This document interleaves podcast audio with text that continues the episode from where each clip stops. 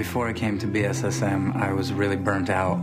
I actually quit ministry to come here. Struggling with pornography, struggling with my thoughts, just not doing well at all. I thought I was a sinner saved by grace. I thought I would always struggle with the things I was struggling with. Um, I thought I had to struggle with them. I thought I was just working for God instead of with Him. God the Father was pretty scary to me um, because of growing up without a dad and um, having been on drugs and being delivered from drugs instantly and miraculously. I knew God had power that I wasn't seeing, and I I didn't have anyone in my life who could actually teach me how to work with God in that way. And when I found BSSM, I just knew these people can teach me what I need to know. I came here for the miracles. I think the Word of God is actually the most important part. Um, but here we discover that the Word of God is actually a door to encounter God. And we actually discover that the Word of God is, is also a person, not just a book.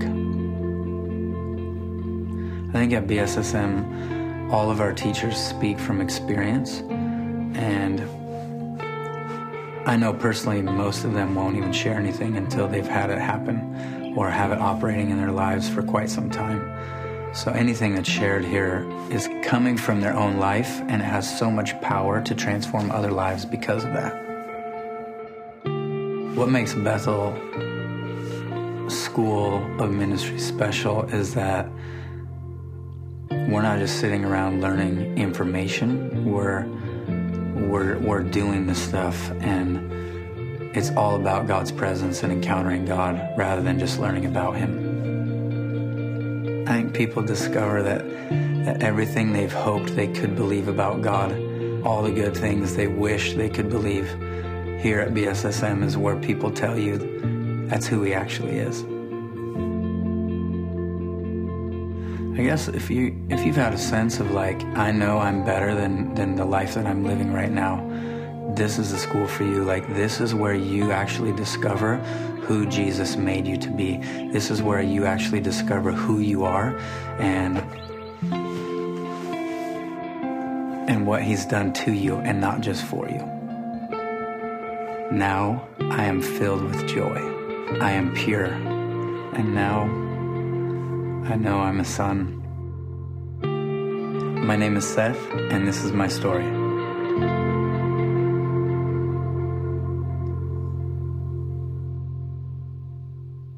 Uh, help me welcome up Pastor Kris.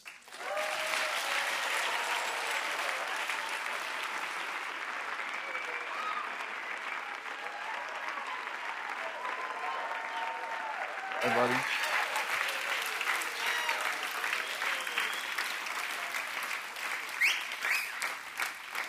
Yeah, you got it. You got to show it off.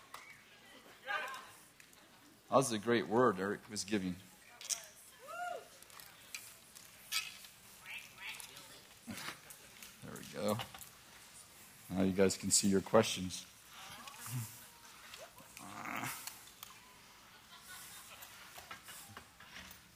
Okay. Good day. What is today? Just Tuesday, huh? Today Tuesday? Yes, it is. Woo! Anybody else get so busy the days all run together? Here's a picture of the couple that are getting married after they squeezed hands. Dream is alive.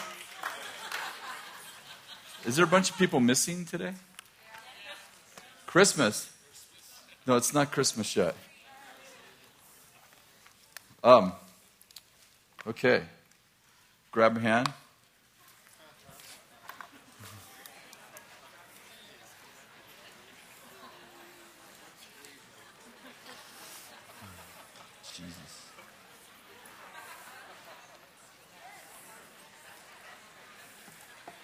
Lord, we just thank you for what you're doing.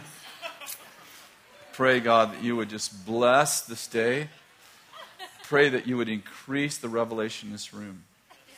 Thank you, Lord, for just the way that you're seeding this place to be like a, a collective revelation. We just release.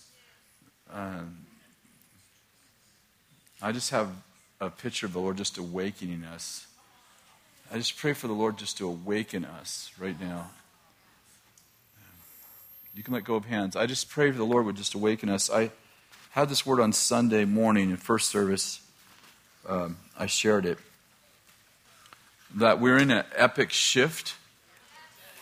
Did, I don't know how many of you were there on Sunday morning, but first service, but epic shift that we were in this epic shift, and I, I um, and maybe this isn't for everybody, and it's really difficult to give a prophetic word to an entire group of people, know, 800 people in the room, but I, I, I think that there, we have to anticipate that there's a shift and that the Lord is going from, I, I think the shift is like moving from hearing promises to moving into the promises.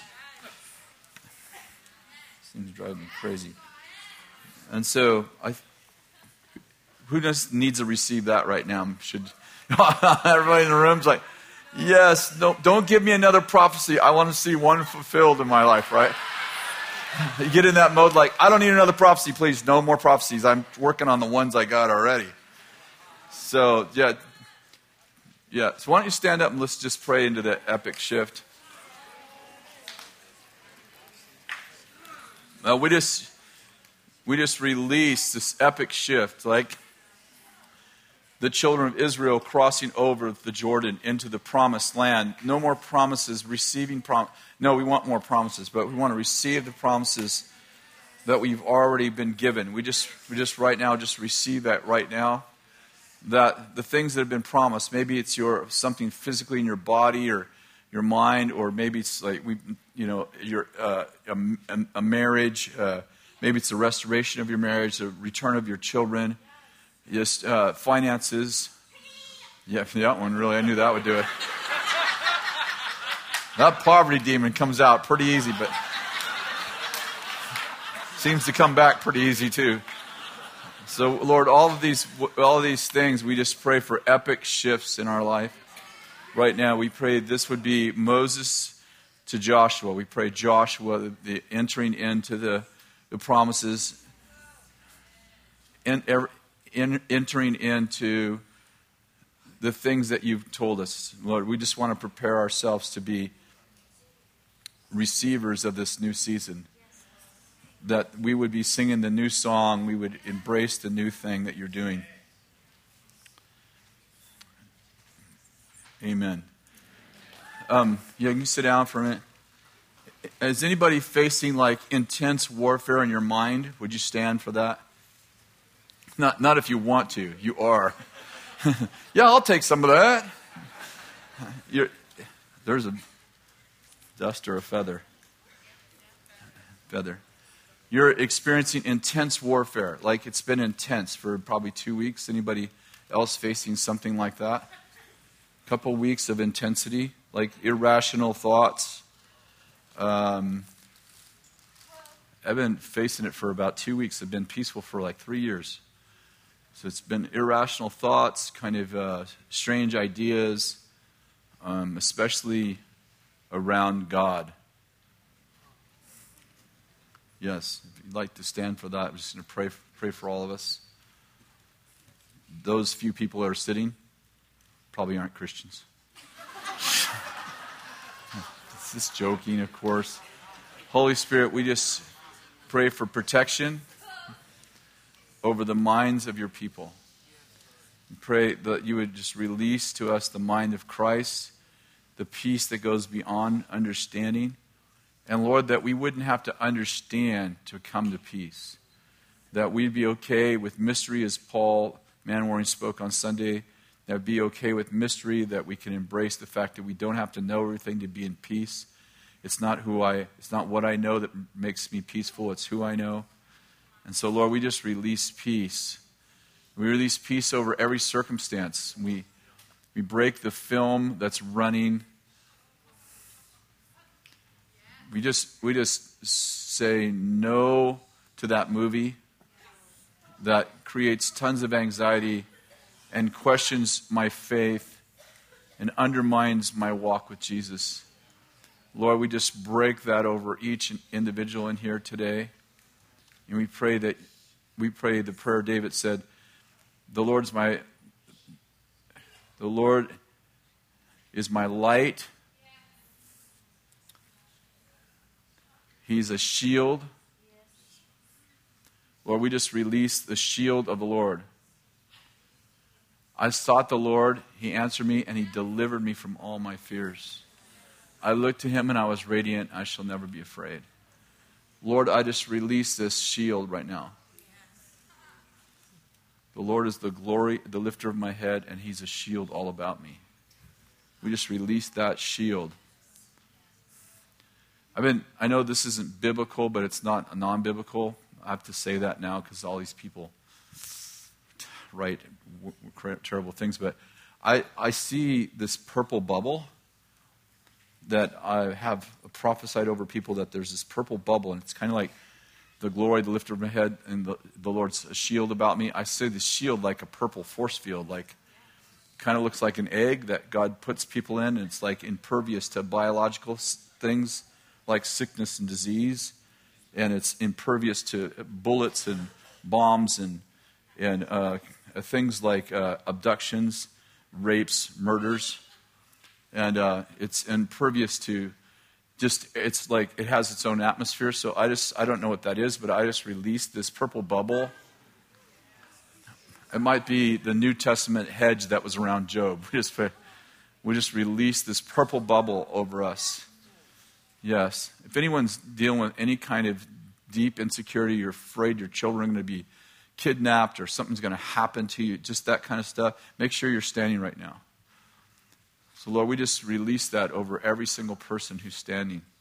That you would just capture our thoughts, take them captive, and we just pull down any kind of imagination, any video that's running, anything that would try to take steal our confidence in you. In Jesus' name and we receive peace right now. Okay, you can sit down. Say, I receive that for myself.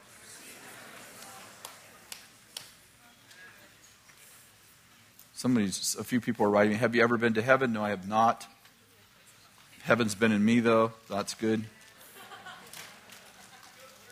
Yeah, um, um, I'm just asking, why don't we practice interpretation of tongues here at BSSM like we do words of knowledge? I have no idea, probably because I'm leading. I don't think there's anything wrong with it. It's a great question, really. I think, you know, if you. Uh, I, I, think that when in the Pentecostal settings that I came out of, um, we used to speak in tongues, and then there would always be a. Uh, almost always a prophetic word after that, and the connotation was that you spoke in tongues and that you gave the interpretation. And so uh, it seems like the just the way the Holy Spirit's just used us because we're, we've been moving in some other realms as far as like political realm and business realm, and those things don't happen as much as far as uh, tongues and interpretation. And I think in my side, to be totally honest, and I, am not at all trying to say that this is the only way it should be or that I'm uh, that I actually am. I don't, I don't know there's anything wrong with interpretation in tongues as far as teaching it or anything like that. Like, I actually think it's right but I, I, I'll just say that I think that I've probably shied away from that because of the realms that we've been training you for. So I've just been thinking about we're training and equipping with deployment in mind. And so most of the places I go, um, and the most and lots of the places that I in, in, envision you going are places that you know speaking in tongues. I mean, obviously, you talk to somebody who's hungry for God. It isn't going to matter if you stand on your head and, and yell or do that yeah yeah yeah yeah yeah thing that happens all the time. But most of the places I go are probably like that yeah, yeah, yeah thing will probably get the security. So we just never have done it. I, I came up, I grew up with uh, tongues and interpretation, so it's not that I've never ministered that way before or, or, that I don't believe in it or that I don't see it in the Bible. But um, the other thing is, I, I, don't, I've, you know, although I see in 1 Corinthians chapter 14 about uh, tongues and interpretation, I actually never have never seen in the book of Acts anyone giving a tongue interpretation in any kind of public place. So there was instruction for it to the Corinthians in 1 Corinthians 12 and 14. But we, but we don't see one, um, with the exception of, well, yes, we don't see one evidence that people actually, you know, ministered, spoke in tongues, and prophesied. Now, obviously, if you look at Acts chapter 2, verse 17, 18, 19, it's where when the Holy Spirit fell and they were, you know, all speaking in tongues and they were drunk. I don't think that we would include that as speaking in tongues and prophesying. At least not in the way I'm thinking about. So, good question. If you want to practice that, feel free to practice in your groups. It's all good. If you mess it up, then we'll tell you to stop. Um, so, um, the last thing we talked about, do you guys remember? We talked about having a multi generational vision. And uh, you'll remember that we talked about, I, ta- I was giving you an illustration of a plain chess, three dimensional chess. Do you remember that? And we talked about um, having a vision both for those who are with us, those who went before us, and those who come after us. You remember this whole story? And we talked about that what you do today actually, I didn't use this statement yeah, uh, last week, but what you do today actually echoes in eternity. So it, it's kind of important that you understand that it's not all about you, and it's not all about you all. It's not about it's not all about us all as those alive on the planet. That actually God has a multi generational plan for our lives, and I, I, think that was I don't know about you, but I felt like there was something profound that day. Uh, last uh, last week, I felt like there was something profound happen as we were speaking. I actually felt my own. Um, I felt like my capacity actually shifted, and I was actually, there was just things in my life that I had been going through. It actually become clear to me, and I'm like, okay, when I start to understand that God thinks Abraham, Isaac, and Jacob, in other words, God thinks multidimensionally, in, in my example of the three level chessboard, that now my life starts to make sense.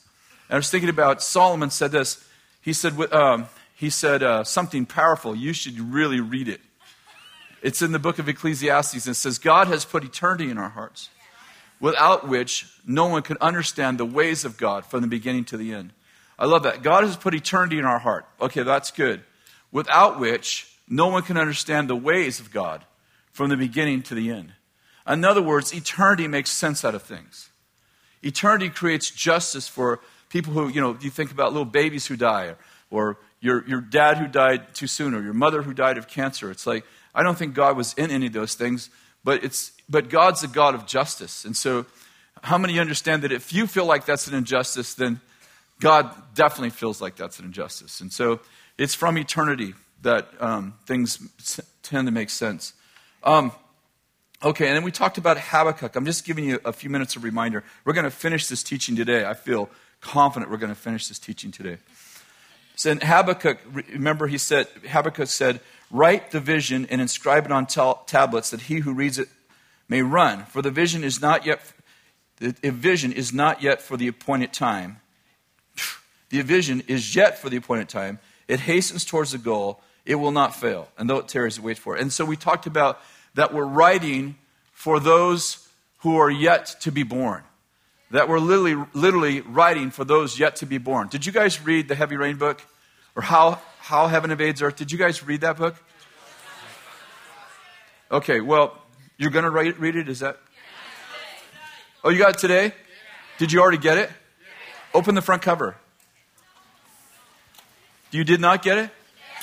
Oh, oh, you just don't want to open the front cover? Here, give me a copy of that. Just a second. Throw it to me. Thank you. No, I'm not signing your book. Dedication. It's like page four. I dedicate this book to my children's children's children's children. Though we are not yet, um, though we will not meet until we get to heaven, I want you to know that I had you in mind as I wrote every word of this book, and I continue to hold you in my heart. You will become the answer to my prayers and the fulfillment of my prophecies. By the time you read this book, I will be watching you from heaven.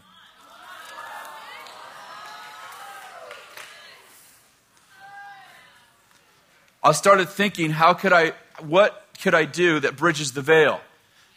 What could I do that, you know, I'll be gone watching from heaven, but how can I communicate to, to my children's children's children? And I, um, I had an incident. I have a really good friend of mine who is a pastor, who is a pastor, and his. I'll just give you the short story because I want to move on to the finish this uh, teaching day. Um, the short story is his wife had uh, MS, and um, she had it for many years, seven, eight years. She had um, one child. Uh, she ended up got pregnant with a second child, kind of miraculously. Had a second child named and named her Mariah. She was amazing. This amazing woman believed to the end that God was going to heal her. I got a phone call in the middle of the night, and he said, Hey, her name's Martha. Martha's dying. The doctor says she won't last through the night. She lives on the coast. Kathy and I got in a car. We drove to uh, the hospital there, and she was unconscious. And the doctor said it should just be a few hours before she slips into a coma. And this is kind of the way it goes. And so we're just around her bed praying for her. And she has scriptures like every, every, every inch of her wall was promises in her room. And so her husband, named Willie, I said to Willie, Willie, did Martha like is these two little tiny children? Did Martha have like did she write to her children and let them know like how she feels about them and the vision? Did she record anything? Did she like her, do her children have any like if they were to lose Martha, if they lose their mama, and you know, I think one was like four and one was like one years old, or I think six and one. I said, you know, would I said my dad drowned when I was three. If my dad would have wrote a letter about how he felt with me, about me, I would have that thing framed in crystal and hung on the wall. Like I would love to know what my daddy was thinking about me when I was three.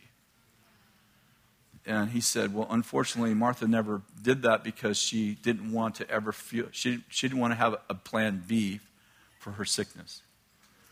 I said, Well, if Martha ever, if, if a miracle happens and Martha happens to not pass, what she does, needs to do for the next year is every day record what she's thinking about her children. Well, we left there, and the next morning she woke up and lived another year.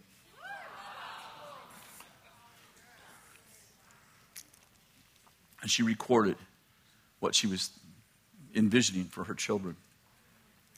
There's something about writing to a generation that you'll never see that causes them to go from walking to running. And so I just I want I want to just end that with that like there's something profound. Well, first of all, let me say this: there's something profound about not living for yourself. it's just like when people say all the time, like, what does it mean to take up your cross and follow Jesus? Well, I don't know. You can have lots of theological ideas about it, and I think they're all, the ones I've heard at least, are all good. But one thing it means is that you're sacrificing yourself for someone else. Okay. Good point, Kris. Thank you for that.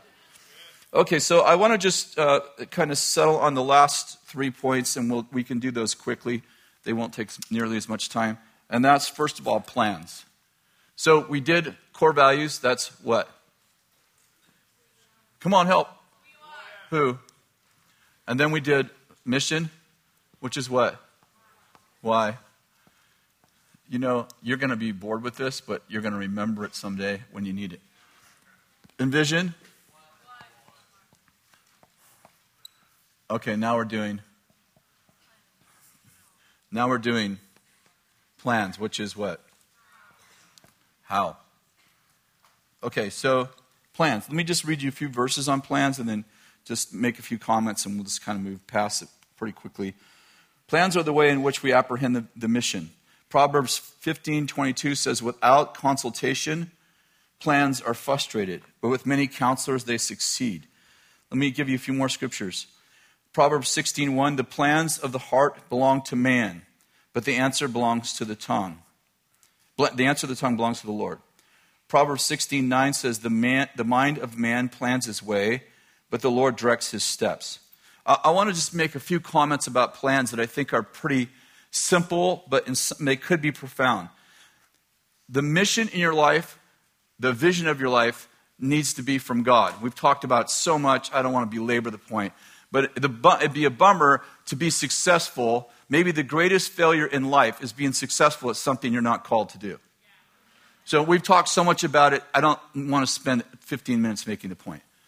But so the plans, your, your mission in life, your vision in life, it needs to be the Lord. But it's interesting that there are several scriptures around the fact that plans belong to man. It's almost, it's almost like this is the co laboring part that you actually get to make a plan. And, and, let me just read it to you again. Without consultation, plans are frustrated. With many counselors, they succeed. Proverbs, uh, I'm sorry, yeah, Proverbs 61. The plans of the heart belong to man, but the answer of the tongue is from the Lord. Proverbs 16:9. The man, the mind of man plans his way, but the Lord directs his steps. So I, I, I don't know if this is like, I don't want to say it's in stone, but I will say that it's the Lord who, the Lord gives you the responsibility to create a plan. Uh, a few simple things about plans is that they're from man. and, and uh, you know, if the Lord gives you a plan, take that one too. They're from man. And the second thing is you should have, it says, in the abundance of counselors, there's victory. And uh, uh again, not to belabor a point, I don't think that we need um, 10 people who are all saying the same thing in our abundance of counselors. I guess I'm trying to say this a, a point I've probably driven home all year long so far, and that is when you in, the idea of abundance of counselors isn't that I find five people who all think my idea is great. The idea of abundance of counselors is that I encircle myself with people who see things differently than I. And again, this is a point that I've made so many times. So we get to the plans part, and I've actually probably preached this part to you already. And that is surround yourself with people who see differently than you. They have the same core values, they have the same vision, they have the same DNA, they have the same mission, but they see things differently than you do. Um, I love what uh, Winston Churchill said that leaders said nobody wants to tell the leader bad news. Winston Churchill said nobody wants to tell the leader bad news. And so, in the middle of the, of the war, he actually, when, when uh, he became prime minister, he actually assigned, he actually started an office in which the uh, uh, department of the, of the military, their full time job was to tell him the, where the worst battles were taking place, where they were losing. So every day they would feed Churchill the places in, in the battlefield where they were losing. And, and he, in, he, in Churchill's own accounts, he said that that was probably the most important thing that he, most important information he had every day was that report where they were losing, not where they were winning. You know, we, we have this amazing testimony culture. And by the way, I love this culture. I didn't create this culture of testimony. That's completely from Bill. Everybody on our team would agree that I don't think, I don't think there's even a second, I don't think there's anybody close to creating that culture. I don't think there's a number two. I think Bill's so above uh, everybody on our team in the testimony, I don't think there's even a close number two. Bill has lived his life living off of prophecies and testimonies like his entire life since I've known him. And I, I, love it. I love that we have a culture of testimony. What is God doing? Not what he's yet to do. But I want to just add this one thing. I don't want to change our culture. You know, when we talked about Ananias and Sapphira, God killed them for lying. And I said to you, that was an exception to a culture of grace. It happened. We have to acknowledge it. But did you notice that the exception didn't create a new culture? And so, you know, there, there, I'm sure there was lots of other people who lied, but as far as we know, it was not recorded that people died for lying. So it was, it was a, I'm, I'm trying to make a point. Like, that didn't change the culture, it was an exception to a culture. I like to say that the testimony culture, I would not want to change the culture of testimony for all of you that are going to try to get something done, you need a testimony culture. Like you need to remember and remind yourself what God has done and not get stuck on what God hasn't done. There needs to be an exception to that rule that doesn't create a different culture. But if you're going to be in business or you're going to have a great ministry, you do need to know where there's problems. You don't want to be the person that everybody's afraid to tell you the bad news. Um, we have one of our departments that's uh, in trouble financially. We have 84 departments. One of our large department is in financial trouble. I just appointed a new leader over that, that part of our ministry. Substantial, it's a substantially large financial part of our, our ministry. And uh, so they've been uh, the leader of that for four, four or five months. And every day I get good news, almost every day. I sat them down, that team down, about a month ago, and I said, I love the good news. Please keep the good news coming. But I need to know where we're not performing well. Because this doesn't create any action points for me. And because our, our business, this business, is losing huge amounts of money, you're not telling me what I need to fix. And so I need you to send me the worst news when you hear it. Now, I can't fix a problem if I don't know I have one. What I'm getting at is this I don't want to shift the culture of that ministry to like, let's find the bad news. But when I'm in a season, well, I don't even want to say it's a season. I think it's wise if you're leading an organization, you need to know where your weaknesses are. You know, it's kind of the, the SWOT, you know. What are your, uh, I can't even, it's, what is SWOT? S? Strengths, weaknesses, opportunities, and threats. it's like, you know, I don't want to, I don't want to be the paranoid guy. Like, I, I'm, I do think that in, my nature is to be optimistic, and then I come to Jesus and I find faith. So I do think I'm mostly positive. I think my team would describe me, it, compared to my team, I think I would be a realist. Mostly I'm optimistic, but I am the guy who's asking, like, what could go wrong? so I just had a really great meeting with one of my team today, and we were together an hour and a half or two hours, and he was laying out this whole plan and he had this great vision and and you know it's it's a ministry that's been going now for four years very successful and he has this new opportunity so we looked at, all the opportunity and obviously he's a very positive optimistic faith-filled guy and he was telling about all That, and i said to him okay that's awesome what could go wrong I, I need to know what could go wrong like what could go wrong and so we started talking about what could go wrong. And you know, the what could go wrong is Jesus talking about a man built a tower, didn't calculate the cost, got it half built, and couldn't finish it. That's a great scripture balance for like, what could go wrong? I mean, it doesn't always work perfectly. What could go wrong? And can you deal with what could go wrong? Like, you know, do you have a plan if you get your tower half built and you can't afford to finish it? I mean, what could go wrong? I have a pastor friend who's a great man of God. You probably, I know you would know him actually, at least you would know of him. And he, um, they actually did that. They built a church.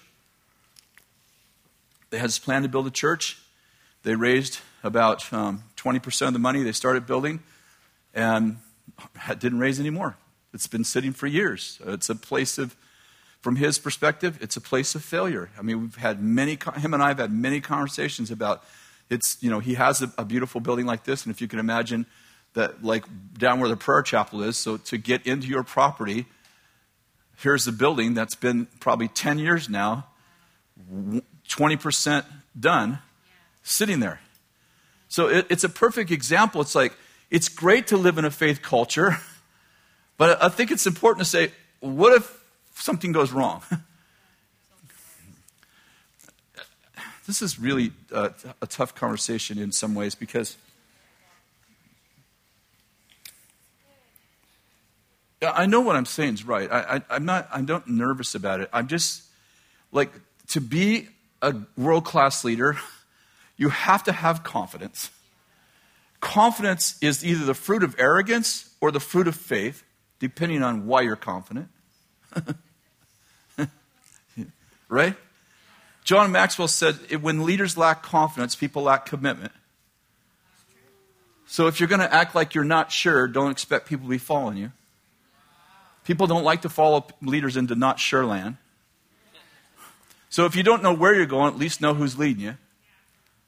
You know, I may not know where I'm going, but if someone I'm someone I trust is driving, I don't I don't have a ton of anxiety. But if I don't know who's driving and I don't know where we're going, that creates a ton of anxiety. So there's this, there's this balance. You know, did I do the teaching last year, all truth is all tr- truth is held in tension. Did we do that teaching? So this is this is a, the life application. It's like you need to be full of faith and confident when you're leading something. At the same time, you need to not be overly confident. you know, James says when you go, don't say we're going to go to a city, we're going to start a business, and we're going to we're going to make a profit. James says, if the Lord wills. In other words, you can do all that. We talked about it, but the outcome's not necessarily in your hands.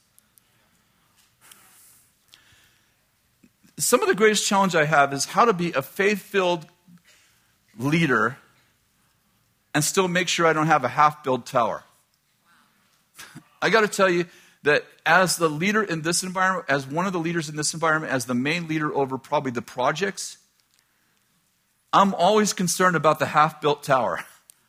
And I actually think I'm supposed to be. I actually think it's part of the tension, the intention, living tensionally, living with intention I think intention is I totally trust God. I don't want to build a half, I don't want to have a half built tower. How do I motivate people to build a $65 million building and get it half built and not have the money to finish it? I'm in the middle of it right now. We have, you know, $8 million, $9 million put away. We've already spent about four or five million, so we've got, I don't know, $12 million into a $65 million building project something way bigger than we've ever done before. We've sought two consulting companies. They both said 65 million is twice what you should be building. We're like, well, this is what we need. And how do we lead with confidence and not have a half built project? If you come to the people with a, not, I'm not sure this is going to work, I can guarantee you people aren't going to give their money to, I'm not sure this is going to work.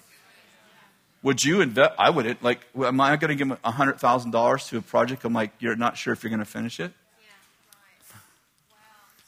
Okay. So, so what do you do about that? Well, one thing you do is you surround yourself with an abundance of counselors, because in abundance of counselors, there's victory. And, you know, if you're just going to surround yourself, listen, I'm the guy who said the other day, you need to find people who throw uh, gasoline on the fires of your passion and water on the fire of your fears. That same guy is telling you don't surround yourself with yes people. so I don't want negative people in my life, but I want the positive guy who has a negative word in my life. I do want the positive guy that goes, Whoa, whoa, I don't feel good about this. If he doesn't feel good about anything, I've had leaders around me for years. They're not, they're, like every time, like they, there's a, I just want to be careful that I don't uncover somebody. At the same time, uh, you're here to learn. I've had people on my leadership team over the years that they have faith for healing, they have faith for miracles, but they don't have faith, let's say, for money. And because I've been with them long enough, I know when we're going to do this project or that project, they're going to be like, ah, don't feel good about this. You know, the first few times, I'm like, I'm listening to you, okay?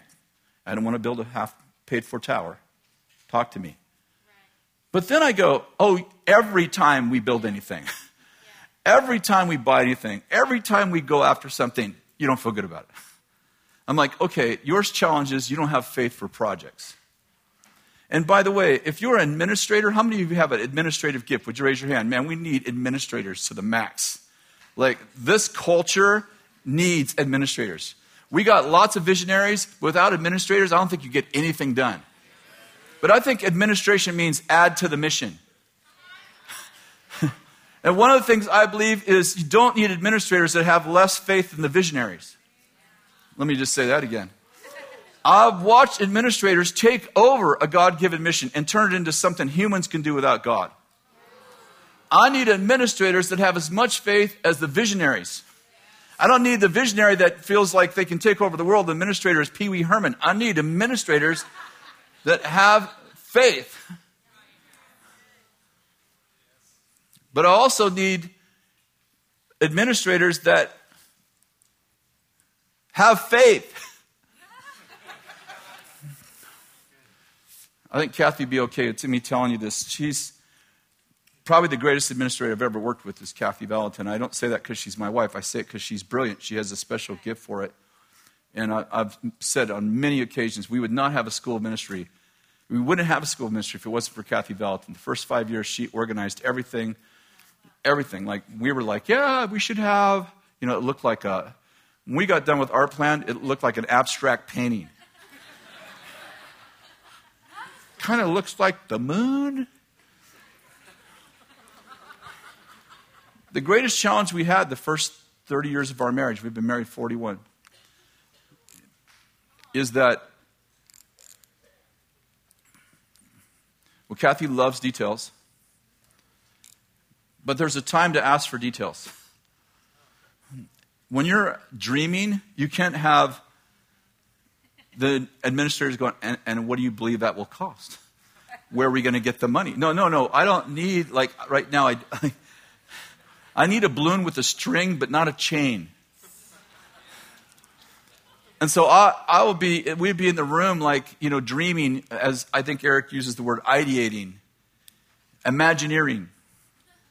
And Kathy is the only admin person on our team. Like, we got this test 15 years ago, and she's the, she, out of all of our, at the time we had 20 senior leaders. Out of 20 senior leaders, she was the only one that had any admin in her. I'm like, oh, you chain, you handcuffer. It really helped our whole team. We're like, oh, that's why she asked those stupid questions like, how are we going to pay for that? Who's going to do that?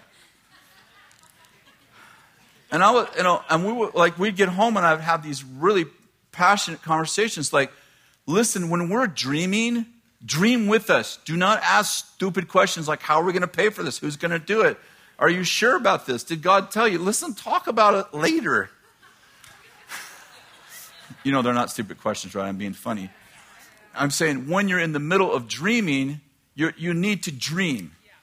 And, you know, ad, the administration means to add to the mission, not take away from the mission. And, you know, what I've watched in Kathy's life in the last 10 years is that she's been so good at dreaming with us. And then when it's all over, asking the really hard questions like, okay, so what's sustainability on this project? How are we going to pay for it? Not can we pay for it, how are we going to pay for it? Because administrators shouldn't be saying, should we do this project? They should saying, how should we do this project? If we know it's God. Okay. So, you listen, dreamers, the hardest people to have on your team, dreamers. I'm talking about who are the extreme dreamers? You're extremely dreamy. Okay, the people you don't like, the administration people. the people you need the most, the administration people. Are you with me? So, who are the administration people? Raise your hands, please. Dreamers, look around. You want to be really successful? You need to get one of these people on your team. At least one. Yes. Okay. Hey, um, let me just, I, I never, I'm um, just thinking of it like this. Shh. Dream. Okay, follow me for a minute. I, I'm not illustrated this before. This is a dream session. When, the, uh, when the admin people come to the dream session, they dream. I'm saying create DTR. DTR, like define the relationship. Okay, we're going to do a dream session, administrators. We're letting you in. Dream or be quiet. Okay, now we have, now we have, get her done. Get her done. Okay, when the when the dreamers come in to get her done, this is the admin, right? Admin people are getting it done. Otherwise, you just have a pipe dream, right? Got no plan, just got a pipe dream. Okay, when admin people step in here, be ready. Like, you know, get on your happy face.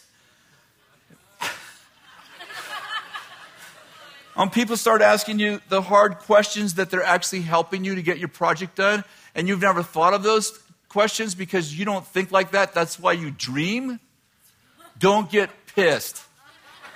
Angry, angry. Don't get angry. Be patient. Okay. I'm right about this, man. I've been doing this for years. This is Kathy.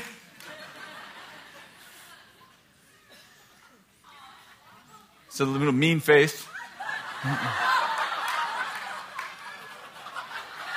no, I was just being funny. Okay. Admin people, be able to turn the admin off. No, I'm, I'm not being funny now. Uh, like, be able to click into it's okay to dream. And part of the challenge is, I would say in my marriage, the part of the challenge is that when I dream, it costs money. it also costs time. How many of you dreamers, you're not connected to time or money when you're dreaming? Me neither. You know, I could have a full time job and I'm like, oh man, it would be so awesome. We're going to build this university. We're going to do all this stuff. And this will be awesome. She's like, when are you going to sleep? I don't know. It'll work out. That's what I think. It'll work out. It worked out when I was on the couch for seven months. It worked out. Still here. Most of my mental capacity has been restored. Can you guys see up there with that noise? Okay. Okay, so plans. So get some folks around you who are different than you especially gifted people at administration. Listen, you got to have get her done people. You got to have get her done people. Get her done people. Let me, let me describe a get her done per- person. I, actually, it sounds crazy, and I'm I'm not bragging about myself. I'm a get her done person. If you looked at my, I was looking at one of our leaders' phones yesterday. He's a couple days ago. He had his phone out, and, and on emails it said 100, no, 111,000. No, 1,100 and 27, not 11,000, 1,127 emails he had not answered. If you looked at mine, if I have an email to answer, it's because I haven't seen it today. Zero. Text message, everything. I cannot stand unfinished projects. I cannot stand unfinished projects. My house, I can't stand unfinished projects. It's a little OCD. So, but I'm saying, get her done people, they have this responsibility thing. If something's not done and it's in their world, just feel like it has to get done. This is my only part in my, oh, not my only part. I think this is the part of, that you probably wouldn't want to be on my team. Because I, I really am a good guy. I love people a lot. I'm not very patient. And I'm always saying to my team, when are we getting that done? Like, it's only been a day. I'm like, that's 24 hours. What did you guys do in 24 hours? How are we doing for time? Okay. Uh, plans. Plans. Plans to make sure. Goals. Goals. I love goals. How many of you set goals for yourself? Okay, goals. Goals is the what? Goals is when. When. In other words, what is a goal? A goal is a accomplishment with a date. Everybody say accomplishment, accomplishment. With a date. If it doesn't have a date, it's not a goal. If it doesn't have a date, it's just a pipe dream. It's not a goal. It's, well, you can have a vision without a date. It's fine. But you can have a vision without a date. I don't know what I just said. Anyway, uh, Philippians 3.14 says, I press on towards the goal of the prize of the upward call. 1 Timothy 1.5, the goal of our instruction is love from a pure heart. Um, every world-class leader, did I do this to you already? Has this inside of them. Someone tell me what you think I'm drawing. Remember, I can't draw.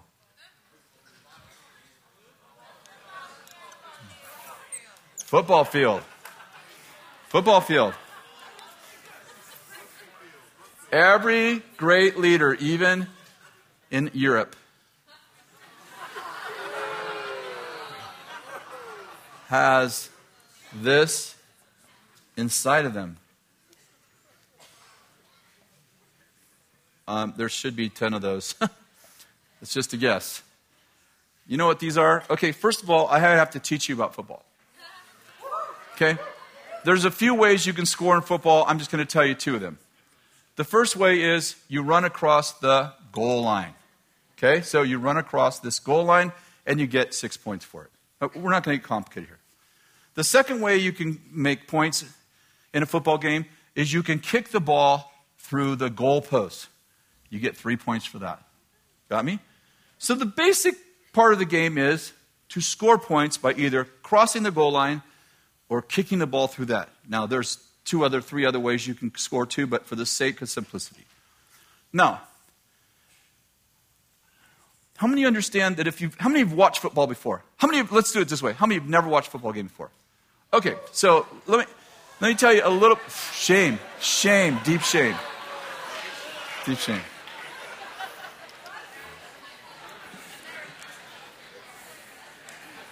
Silence. Okay.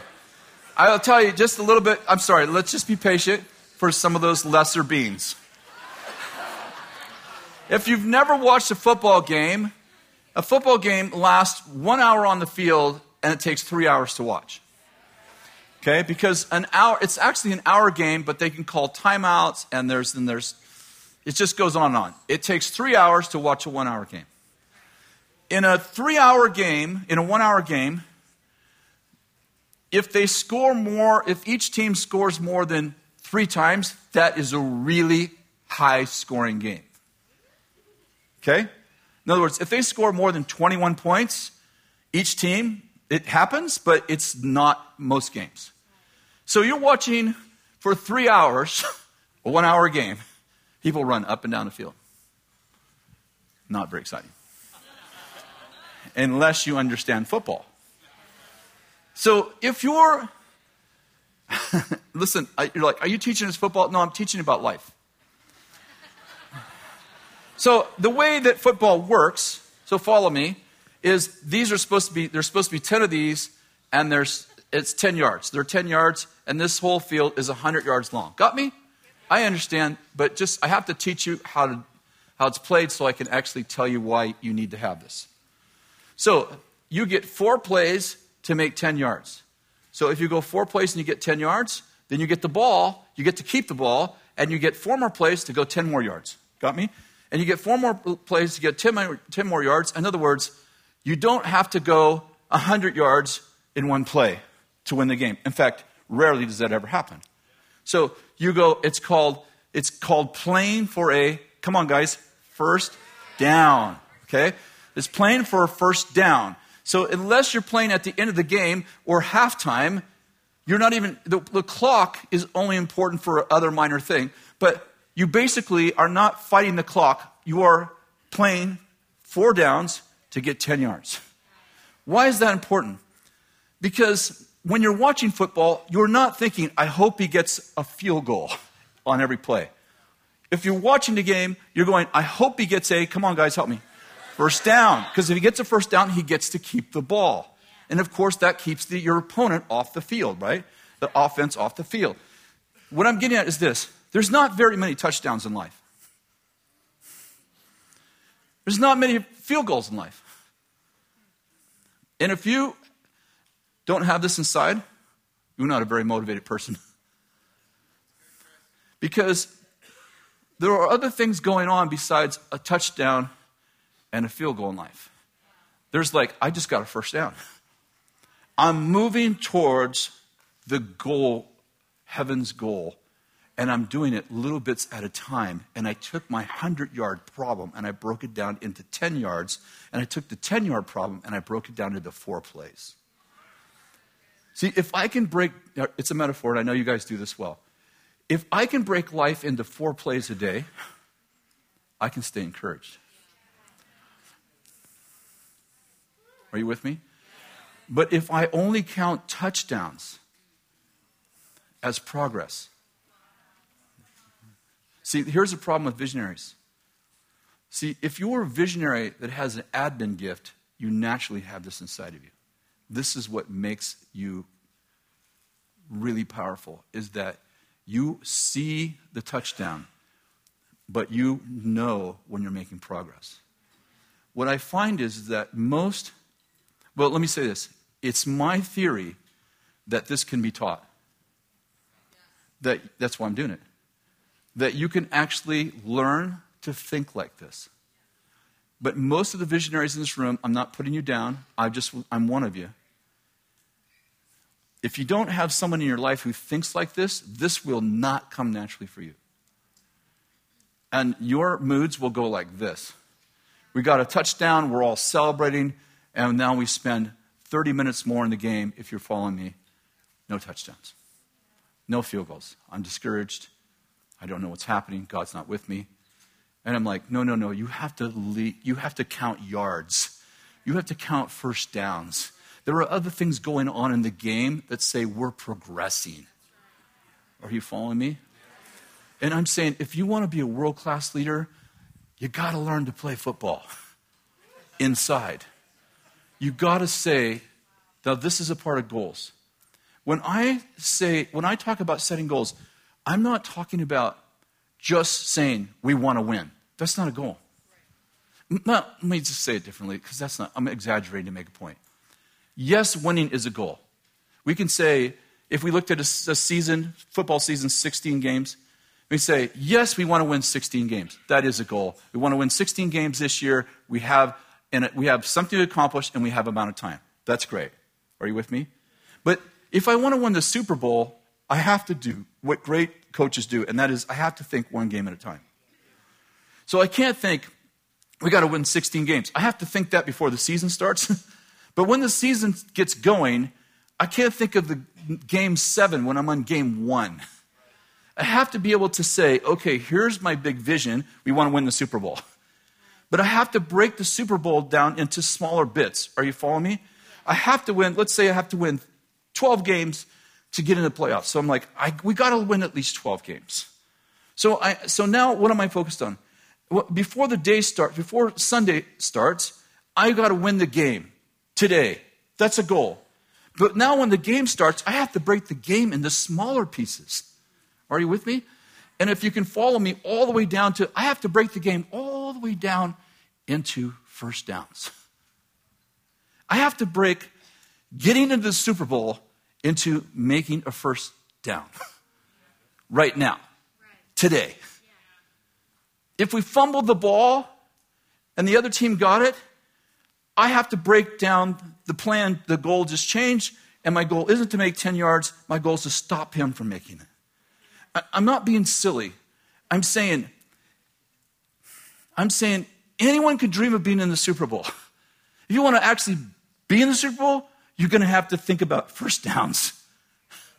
I'm going to have to take this, you know, this big dream of being in the Super Bowl and think, uh, if I'm going to actually get there, I actually have to make first downs. I actually have to take my goal, my big goal of being in the Super Bowl, I have to take it down to we got to win today's game, and I got to take today's game into we got to have a first down. If you can't do that, guys, you're not going to be in the Super Bowl. Are you with me? So you got to set goals that are a stretch. And by the way, if you watch football, for those of you who haven't, making a first, making 10 yards, how many guys watch football? Not easy. Because the goal of the other team is to what? Keep you from making first down. Isn't that like life? I mean, you don't live life in a vacuum. It's like, oh, let's just do this. No, if you're doing it, you have what? Resistance. You need it. Oh, something wrong. I don't know. I mean, every time I take two steps forward, someone's pushing me back. Yeah, that's called the devil. You're making the devil too big. Yeah, well, you're making him disappear. You make the devil disappear, you're not going to understand your life at all. You start blaming God for sickness and evil and all kinds of crazy stuff. Like, be careful. You, you know, the, the devil has some power. You have de- power over all the power of the devil. Your job is to destroy the works of the enemy, which means there are some. oh my goodness. You people. I'm tired of arguing with you. In my head, get it? So I'm not crazy.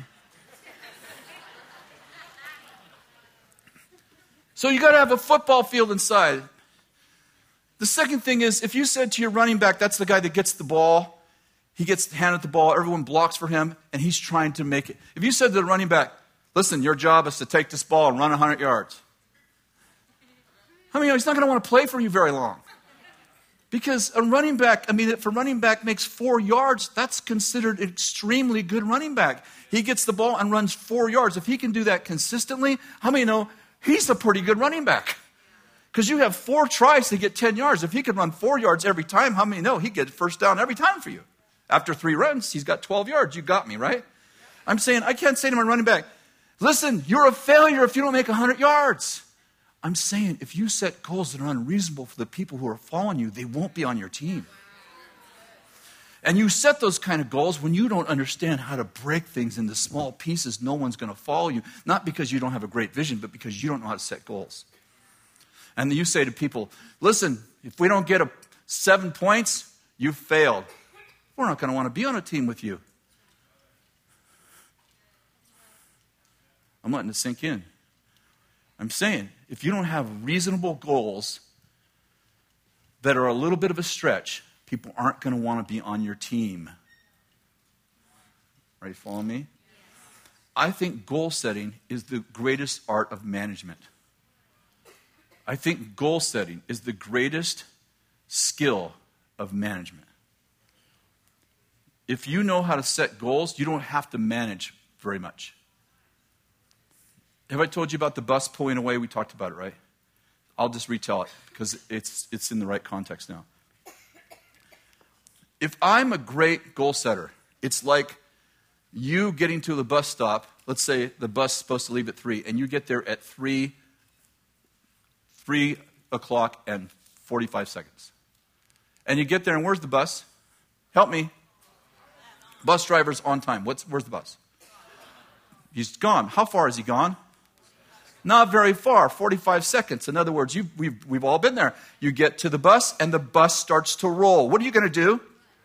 You're going to run. Hey, hey, hey, hey, open the door. You're going to run, right? Now, picture the same thing. You get to the bus stop three minutes late. Where's the bus? Down the road. Can you see him? Probably. Can you catch him? No way. Is it going to motivate you to run? No. If you learn how to set goals, you will create you will create urgency that keeps your people moving and you don't have to manage them because they don't have time to talk because you've set the right kind of goals where it's just a little bit of stretch but they can catch them. If you set the goal, let's say that the same analogy, you set the goal at the, you set the goal too little. Like let's say, well, let me ask you a question. If I give you 20 hours of work and I give you 40 hours to do it, when are you going to finish? Isn't that surprising?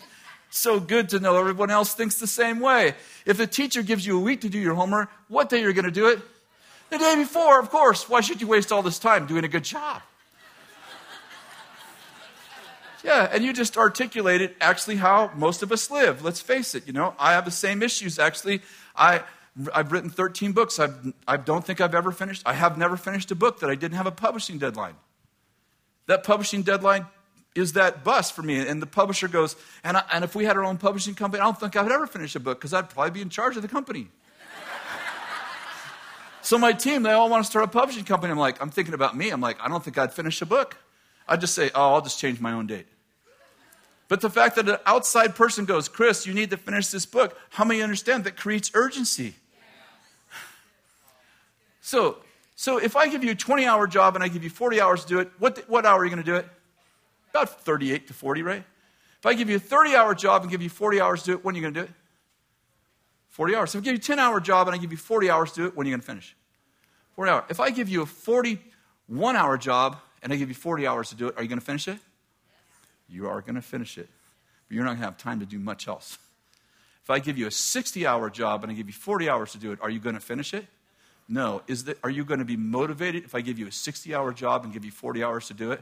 Or is it going to make you try harder? No. You know what? It's going to make you give up before you start. I hope you're getting this. Setting goals is the key to actually motivating a culture. I teach all of my team I have a new team around me right now, fairly new, been a couple, three years with me. Around me, and now they, they all know.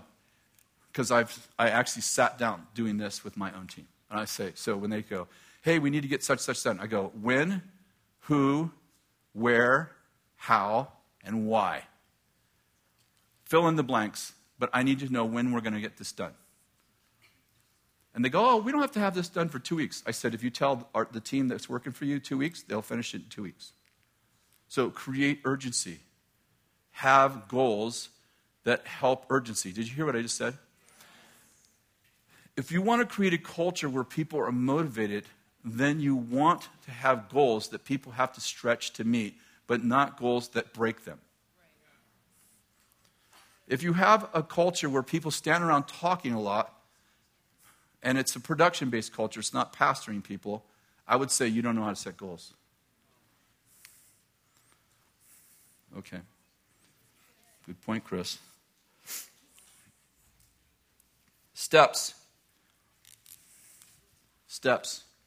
I think we already did steps pretty well. I've never used this illustration together, but I think it works great. Steps are the daily process.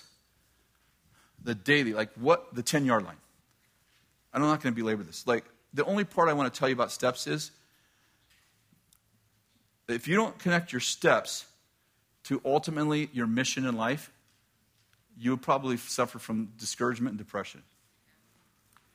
You have to set the 10 yard line we just made. Some of you are making 10 yard lines by accident. You're so great. But because you're not envisioning it, because you don't actually know you just made progress by accident, in other words, you don't know that you just, God just gave you favor and you just made, you know, you just kicked a field goal. You don't even know it. Because you're like, we didn't win the Super Bowl yet. You kicked a field goal. You scored. It's awesome. Everybody who understands how to get things done is celebrating. You're on your way to, you know, you're, you're, you know, you're on the way to winning the Super Bowl. You kicked a field goal. okay, belaboring. I can see it in your eyes. You're bored. I know, I'm right. You, know, you guys are just, like, all the pastors are like, oh, he feels so bad. And I actually say things just to get your attention. Because I, I, I like people to feel sorry for me. I have a victim mentality. The world's been so hard on me. Okay, I told you we're going to finish this today. Got 18 minutes. The last one is reward. Reward. Reward. I'm going to give you a few scriptures for it. 1 Timothy 8, I'm sorry, 1 Timothy 5.18. If you can find 1 Timothy 8, that's awesome. 1 Timothy 5.18, for the scripture says, You shall not muzzle the ox while he's threshing, and the labor is worthy of his wages. Hebrews chapter 11, verse 6 says, Without faith it is impossible to please him, for he who comes to God must believe that he is, and that he's the rewarder of those who seek him. Okay, how do we get things done? Got to set goals. But we need to reward people for what we want. Write this down. This is going to sound super simple, but I want to tell you, when I explain it to you, it's going to be incredibly profound. Reward what you want. Reward what you want. Okay, so rewards can come different ways. Um, here, the, the ox is getting rewarded because as he threshes, as, he, as he's, he's plowing, as he's plowing, the, the farmer lets him eat. He's being rewarded. He's moving forward. In other words, he has, it's the carrot. The oxen has a carrot. The carrot is he gets, to, he gets to eat what he's threshing. Does that make sense? So, reward what you want. I can't tell you how many cultures I've been in that they actually reward the thing they don't want. If you don't want it, don't reward it.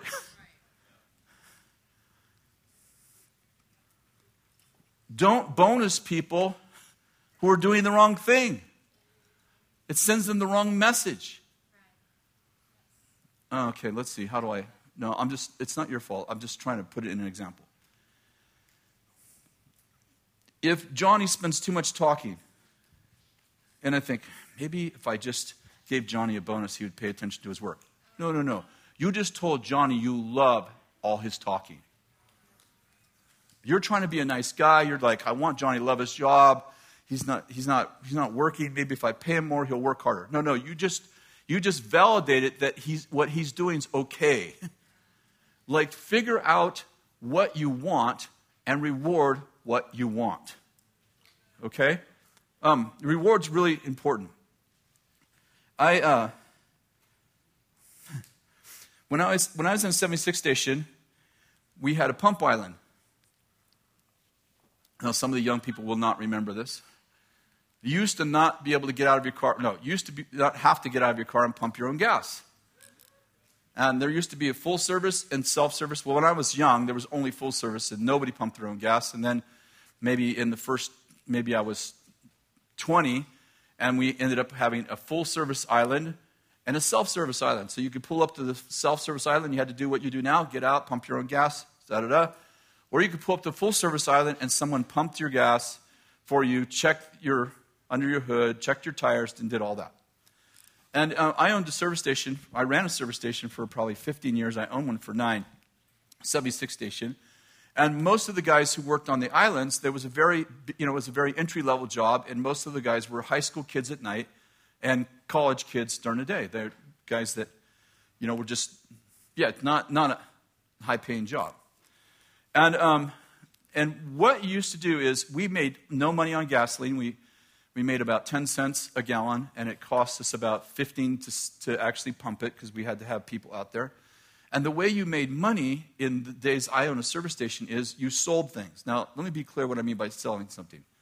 I mean, you lift up the hood, and in those days, you needed an oil change about every 4,000 miles. You needed to change your belts about every 15. I mean, you actually, you actually had to have maintenance. It wasn't like the cars we drive now, like you close the hood and you open it with the tow truck. It wasn't anything like that. It was like if you didn't check the oil, the oil was low. And so when I say sell things, uh, and tires, you know, uh, the tires on the cars I, you know, they, like if you got 10,000 miles out of a tire, that was a good tire. It's like, I know, this all sounds like a dinosaurs, right? But this is how it works. So you got gasoline, you checked your oil every time. You got gasoline, you checked your tires every time. You checked your fan belts. Just things wore out. You're living, in, when people say things are getting worse and worse, I'm like, no, no, things are actually getting better. So I have these young guys, and I, the, and I would give them a, um, I would give them a bonus. They would get, uh, they would get money for everything they sold besides gasoline. So if they sold a fan belt, they got three bucks. Most cars had four fan belts, so they sold. If they needed fan belts changed, all they had to do is look at the fan belts, and the fan belts were cut, wore out, anything. Just say, "Mr. Mr. Mr. Customer, um, I think your fan belts need to be changed. Here's a flashlight. Look at that. Oh yeah, okay." And if we change the fan belts, they got three bucks per fan belt. Now, you got to understand, three bucks is like 11 bucks or 12 bucks now. Significant amount of money. If they sold a tire, they got 10 bucks. Think 30. If, no, I'm sorry, they got, yes, they got five bucks for a tire. If they uh, put a quart of oil in, they got 50 cents. Every car, just about probably one out of every three cars needed oil. They got 50 cents. Think $3. Okay, just think, I mean, this, this if they, got, if they sold an air filter, they got three bucks. Sold, there's nothing selling about it. You look at the air filter, if it's clogged, that's all we're talking about. We're not talking about like doing a sales pitch. We're just saying you need an air filter. That's it. Got me? So I get my guys all together, and I got, I got four island guys. I, my 76, uh, first day of 76, I, they never been bonus. They never got a commission for anything. I get all my guys together. Go, how'd you guys like to make 40 bucks a day? Think 300. Think Think 120 bucks a day. You're a kid. You're going to be here anyway. How'd you like to make $120 extra a day plus your wage? Oh, yeah, that's great. Okay. I want all of you here Saturday. I'm going to show you how to make a $120 bonus every day. Every day you work. Okay. They come on Saturday. I have all there. I said, I work the pump island. You watch. I go out there. I work the pump island the entire day for eight hours. They sit and watch. I sell hundreds of dollars worth of stuff three sets of tires, five fan belt changes, 35 quarts of oil. You know, I'm, I, wiper blades, they get the two bucks for every wiper blade. I mean, like, I'm like, I, mean, if they would have done that, they would have made $400 a day. I go, did that seem hard? They're like, no. I go, that's all I need you to do. Oh, yeah, we're going to make a million dollars. Day one, guess how much they sold? Guess what? Take guess, anybody. All together, all four of them, day one. How much they sell? Zero.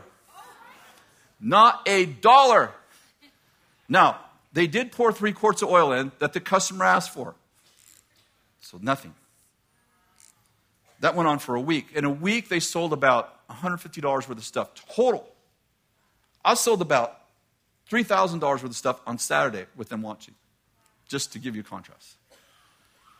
So I'm like, okay, gosh, what's happening? You know? So I start thinking about it and I think, okay, here's the problem. The Lord's talking to me.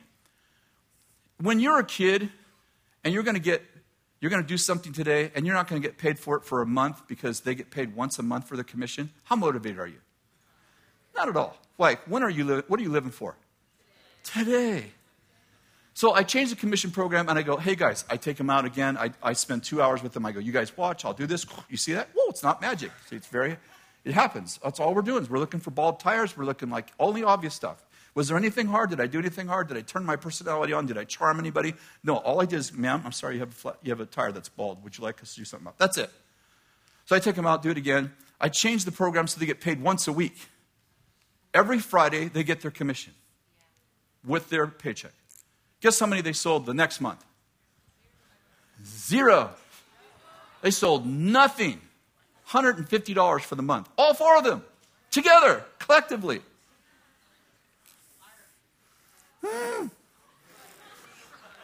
I get them all together again, and I'm thinking, and the Lord says to me, Your vision, the reward is too, the vision is great, but the reward is too far. I said, It's a week. So I take them, I get them all together. I spend an hour with them on the, on the island just to let them know it's still possible. I sell like $500 worth of stuff while they watch. Simple, right? I changed the commission program so that they get paid every night before they go home. How much do they sell? Nothing. Not a freaking thing.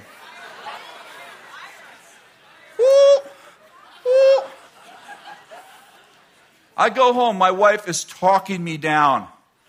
Because I go back that night at 9 to see what they sold. I was so excited. They chose nothing. They just sold a pair of wiper blades someone probably asked for it and three quarts of oil. I'm Kathy's like, they're kids, you know. Think about when you were a kid. I'm, when I was a kid, I was making money. I was collecting bottles. I was. And, the, and while I was complaining, the Lord said, immediate gratification. This word, immediate gratification. I went to work the next day, Kathy was, I said, I'm going to. I said, I'm going to do something crazy. She said, What are you going to do? I said, When they sell the thing, they're going to take the cash out of the cash box. She said, That's crazy. Don't do that. I said, No, I'm going to do it. They put in a slip, they write two bucks, and they put the cat, they take the cash out of the cash box. She's like, she was really upset with me because she said, No, I think that's unorthodox. Next day, I get them all together. I go on the island, work an hour. I said, when you sell something, you can take the cash. If you sell a tire, you can take the $5 out of the cash box and put in one tire, Mrs. Jones. If you sell fan belt, whatever, quart of oil, you take the money out of the box immediately. You know how much I sold? Hundreds of dollars. Hundreds of dollars. Within two months, I had six mechanics, cars lined up. I ended up having to rent the parking lot next door from, from, my, from, a, from a guy who owns a house next door. I rent his backyard. I have cars lined up on both sides of, of the street. My competitor is complaining because he has no place to put a customer's car. About six months later, my competitor, who's also my friend, he's a believer, owns a Chevron station. I mean, I got cars everywhere. I can't keep enough guys fixing cars. I'm the top tire sales for Union Oil in California. I'm in Weaverville.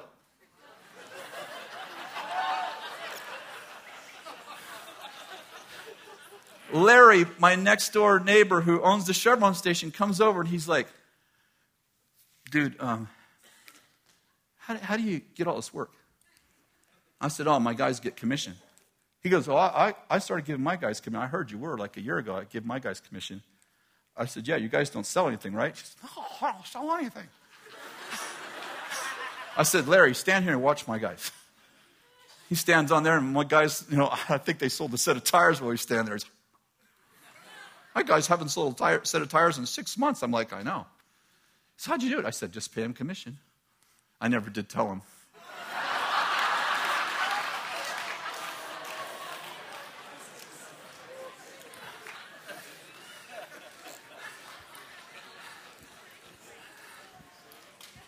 See, if the reward isn't what somebody wants, it's not going to motivate them. If you have young people, really young people, especially like, you know, my grandkids' age, they're all in high school, they're not even thinking about tomorrow, man. They're not even thinking about when they're off shift. They're thinking about right now. What am I going to do that's going to affect me right now? And when I connected to the way their hunger worked, I did that for nine years.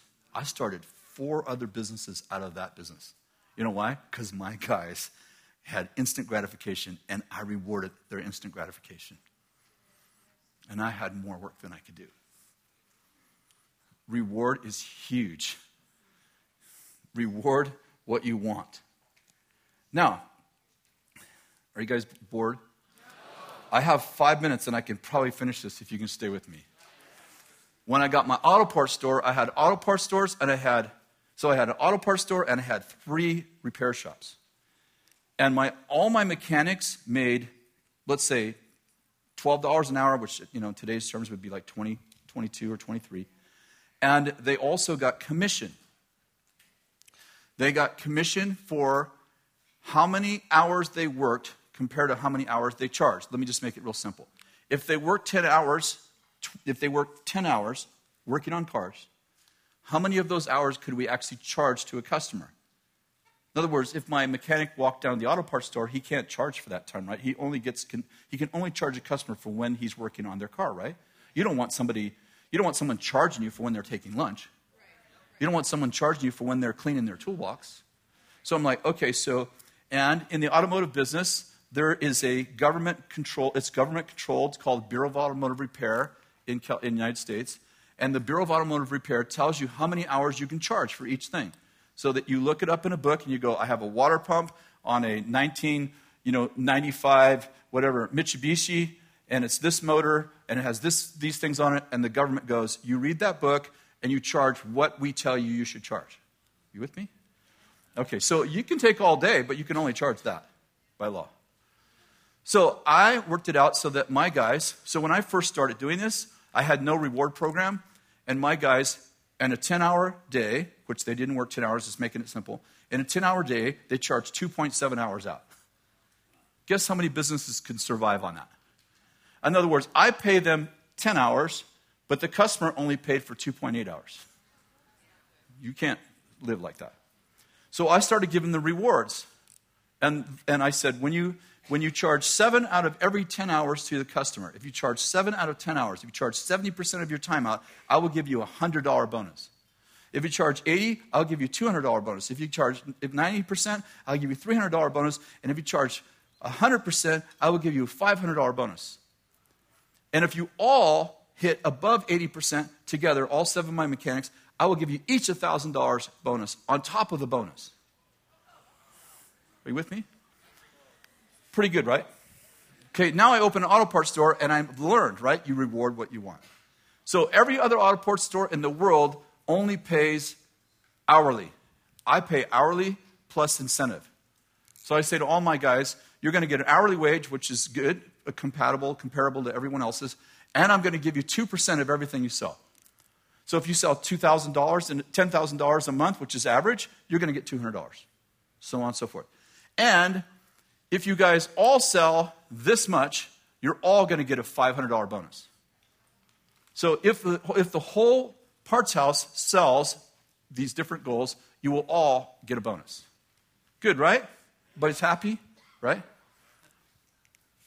Well, first thing I learned is that uh, I only have two minutes to tell you the rest of the story. So I'll tell it to you so instead of doing it and dramatizing it those guys all sold pretty well. When I took their charts, how much they charge? No. When I took their commission and I put it on a chart so every day everyone could see what, how much they had sold for the day and how much they'd sold for the month total, when I put it on a wall where everyone can watch, the sales doubled. doubled. You know how I learned it? I, was, I told all my guys, listen, when the phone rings, I need you to run to the phone because 80% of our, our business was wholesale customers comes in on the phone. They could, I couldn't get them to run to the phone. They'd say, this is what they said. You don't pay us enough to run. Did I tell you this? You don't pay us enough to run to the phone. So one day, after about a year of this, I went outside one day and I was driving home. Did I tell you this story? I was driving by the baseball field, and all of my guys were on a baseball team in which they ran around the bases for free. They wouldn't run from here to there for the phone, but they'd run around the bases for free. And the Lord said, if you figure out why they run around the bases for free, you'll figure out how to motivate your men. So I was already giving them commission, and that increased their sales. And I'm like, oh, and, the, Lord, and finally, I'll just give you the fast story. The Lord said, significance. Why do they run around for free? Because they want to win. They want people to validate that they're good. When I made competition a part of the, in other words, I'm already rewarding them. Now I'm giving, now I'm using competition. Right. And I'm saying, how about if I put on the wall who's winning?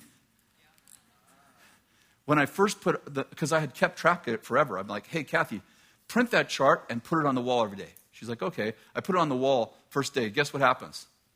The guy who's got the most sales for the month, he's what? Excited. The guy who has the least sales, he wants the charts gone. I don't like people to know what I'm doing. It's no one else's business. Well, I'm the boss. I said it is. The funnest story I'll have to tell you tomorrow because I'm overtime. I, do I have any control? No. Uh, uh, uh, uh who's, who's, who, what are we doing next? Do I have five minutes or are we pressed for time? No, I am not asking you. We have to quit. Okay, good. Stand up. Let me pray for you. I have you tomorrow.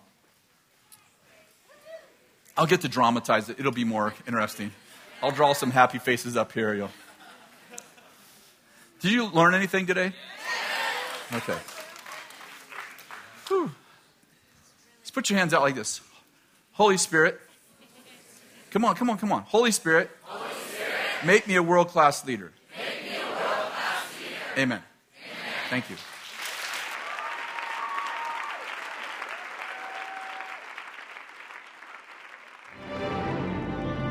The vision of Bethel School Supernatural Ministry from its inception was that we would train up revivalists who, with passion, purity, power, and a love for the presence of God, would move into the four corners of the planet and would bring the kingdom everywhere they went. The atmosphere of the school, on a very practical sense, is built around the presence. So an entire culture is lived out day after day with worship as a primary expression. Everything is connected to the presence. One of the things I love about the school ministry, it's become a cultural center. We have people from over 50 countries that are involved in school ministry. The strength is the fact that it's it's many nations, it's many ages, it's many diverse cultures that each learn to celebrate who the other person is. It's a culture of, of love and a culture of risk. You are loved not for what you do, but because of who you are and whose you are. If you want people to learn how to move in wonders and signs and miracles, they're going to make mistakes. We're there to coach you, we're there to ref you, we're there to grow you. It's a required experience, it's not just a point of theology.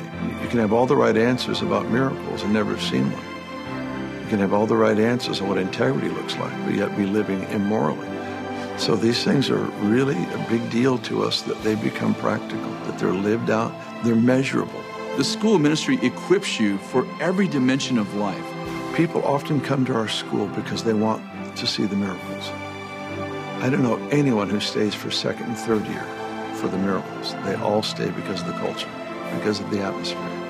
They want to learn how to sustain, how to maintain that which God has impacted their life and family with, so that when they go back to wherever, they can actually have a momentum. I want to invite you to prayerfully consider Bethel School of Supernatural Ministry. It's a lifelong journey to see the King glorified in every single part of culture and society join us where the things that were impossible now become normal.